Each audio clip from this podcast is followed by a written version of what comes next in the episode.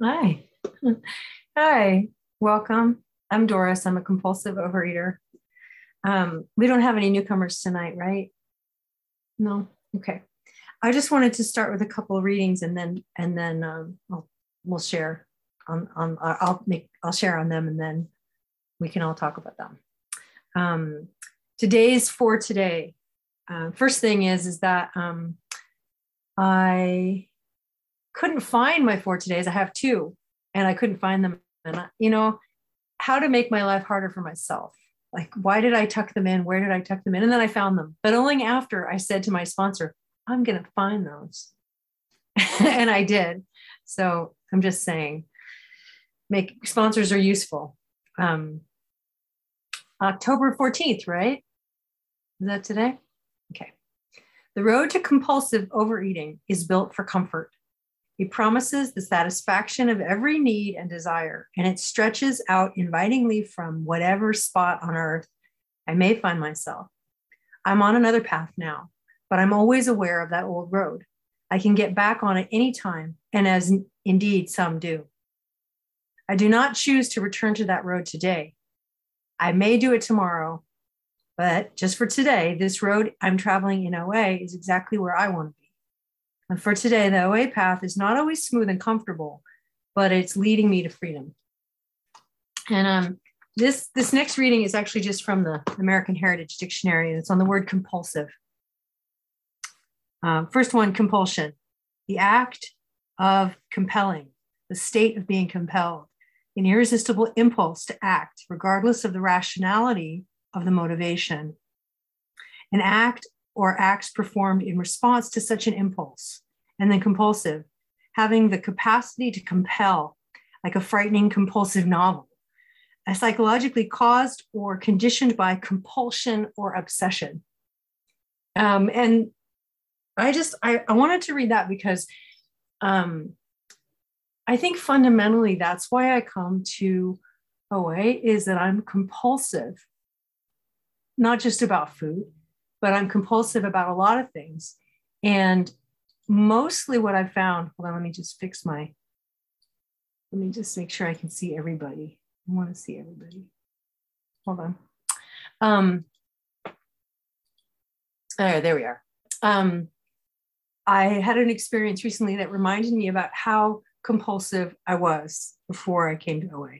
And um, and then I had another experience where I could really see how much I had grown um, around this. And um, I was thinking about compulsion today because um, I'm also compulsive about work and I'm also compulsive about my um, my husband. So I spend a lot of time thinking about how to fix him. I spend a lot of time thinking about how to make my place I work better.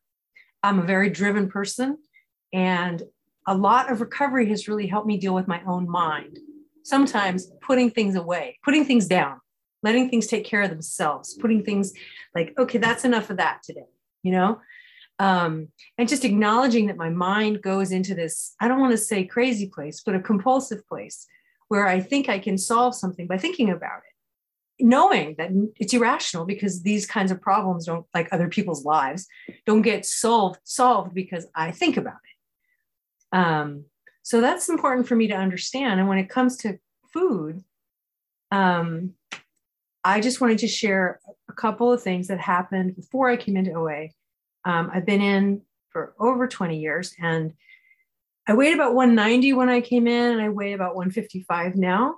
So it's not a huge amount, but it's a huge amount to me. And being able to have like a healthy body weight, sort of normal body weight, is really important to me. But more important to me is the sanity that comes from like having a meal time, you know, knowing what not to eat because it makes me sick, this kind of thing. Like not eating just because everybody else is eating if it's not my meal time. Like those boundaries bring me more sanity. They don't make me thin, they don't make me perfect, and they don't make me not compulsive. But if I follow those boundaries, they bring me more serenity. And that's what I really want is more a sense of spaciousness around life on life's terms and less like need to control the outcome of everything. Um, so what I was thinking about was uh, one of the when I was asked, when I came into OA and I was asked to write a food history, one of the hardest things to talk about, I know people here have probably heard me talk about it before, so maybe it seems like I've gotten over it, but I'm still kind of shocked about this episode. And so I thought I would just share it as an example of how terrible it is for me to be compulsive, how miserable I felt in the wake of my need to get more food in my mouth right now. Um, I, I don't like that feeling. So, what I had done is um, I had joined an OptiFast, which is like a weight way of managing your weight through the doc through the doctor's office, and it was with a group, and I was pretty successful. I was willing to follow the plan perfectly, you know, and then something about the food changed. Like we had to eat less of this and more of that. And then I remember what felt like a monster arrived in my body. This monster of like, I couldn't just not eat it, whatever it was. I couldn't, I, Doris, you don't eat that whole bag of scones. Well, I did, apparently. I ate it. I felt terrible.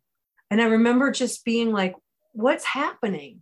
Honest to goodness, I never experienced my compulsion. I have never experienced my compulsion in that horror show again. But I feel like I woke up during that experience to my own compulsion. And I don't want to feel that again. I don't want to feel so desperate that I can't just have half of something or hell something or you know i can't i don't want to be in that place of believing that the food's going to solve the problems i'm going through. And it was terrible for me. And um, i had a reminder about that recently. I was i was in new york and i it was the first trip i'd been on since covid. And i don't know about you guys but covid's a bitch. I have i hate covid. I hate these times. I hate hate hate hate it so this is my first trip, and I was really excited to go to New York to see our son. And we had a wonderful time. But and I came back and I survived. Didn't get COVID, and life goes on. So that's good. Um, but I was aware of the family disease of compulsion in me. I spent time with my cousin who's obese and and her worries over weight and all the things that she told me when I was a kid, like never wear horizontal stripes. I wear them all the time, but you're not supposed to if you're fat because it makes you look fat, right? There's these rules. You're not supposed to this, that, the other thing. She knew all the rules. She'd been fat her whole life. She played the double bass, you know, and she was so fat that she had to have her breasts reduced in order to hold it. And and I just remember like, how can a person who's a musician in New York City be so unhappy that they have to be that fat, like just confused about it, you know? And I'm just telling you honestly, like the family disease, the diabetes, the the in and out of delis, the the compulsion towards these foods. And I'm in New York and I'm having one of these myself. I'm like, well, I can't leave unless I eat this thing. And they're not things I necessarily eat too much of, but it's just that experience of like I got to go to this place and get this thing. And, um, you know, this place I wanted to go was closed. It was a high holiday. and I, I like, I took a picture in the window of, of the inside of this place. Oh God, I don't know if I can survive the next time I'm here because I didn't get to eat this thing. Now, granted, part of that was like split pea soup. So it's not like you know, a cake or anything, but it's still like a feeling that the food is a reward or the food is part of the story or the food is part of my identity, you know, and like, why would it be so important that I eat this food? Um, partly it's because I'm human, because all human beings do that. Um, and I forgive myself for that. Uh, another thing is it's delicious. So that's another thing. Um, but it's a really good thing that I have these boundaries around my food like I know when mealtime is. I know what foods not to eat because they make me sick. And being in New York pushes that. It, it pushed that because inside of me was this desire to seek a solution for all the stress that I felt, you know, and I didn't want to feel stress. I was on vacation, but I felt a lot of stress. I feel like I felt the stress of the fact that my father's dead or the fact that I was there in my 20s and that relationship I was in broke up. We broke up, or all the failures I didn't, you know, the things I did or didn't do when I was in my 20s when I was in New York, and and all my fear about my son being there. You know, I had a lot of feelings about it. And as a person who's compulsive about food, all that stress, like it, it poked at me.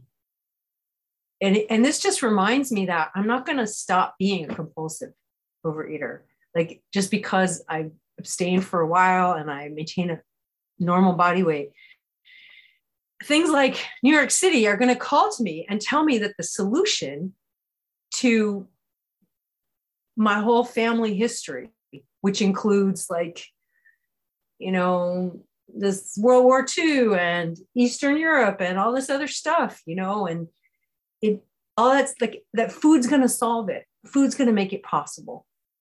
And I remember when I lived there, I did that all the time. Like I was 20, 25, like my son, but I didn't have my own money. And I had a really, was living off my parents and I had a really compulsive relationship with somebody I was really codependent about. And luckily I didn't have very much money. So I, you know, I didn't eat too much, but I could have eaten all day, every day just to deal with it, just to be like on the subway or worried what was going to happen or something to do or all the reasons that I could overeat. New York City provided all the like, you got to do something to cope with this, you know? And um, I hadn't, hadn't realized until this time, and I've been back many years since I lived there and failed and came back with my tail between my legs. I, um, I never felt it so in such a distilled form of like a stress that was like, let's eat all the time. Oh, don't eat, eat, don't eat, eat, don't eat. You know, like why was it so loud? And I was so glad to to come home because I don't experience that here.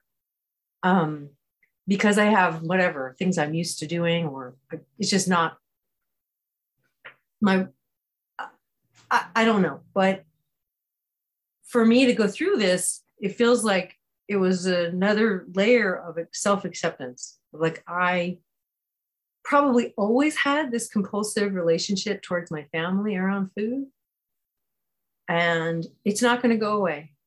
You know, I'm going to have this like worry over my cousin's health. And then I'm going to somehow think I should eat about it.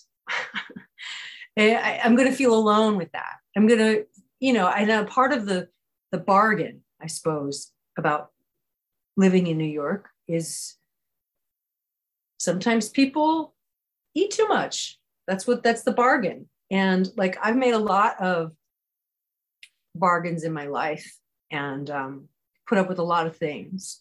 And I guess it's possible that like you could put something on the table that said, well, if you could, if you were just going to eat. That's a two minute warning. Okay. Um, what I'm trying to say is that it's not worth it. Compulsive overeating is not worth it. Like if I could have whatever fantasy life that I think I could have, and all I'd have to do was to compulsively overeat, I wouldn't do it. It would be a kind of death that I would be like trying to kill myself. Like eating to solve these enormous problems, it doesn't work.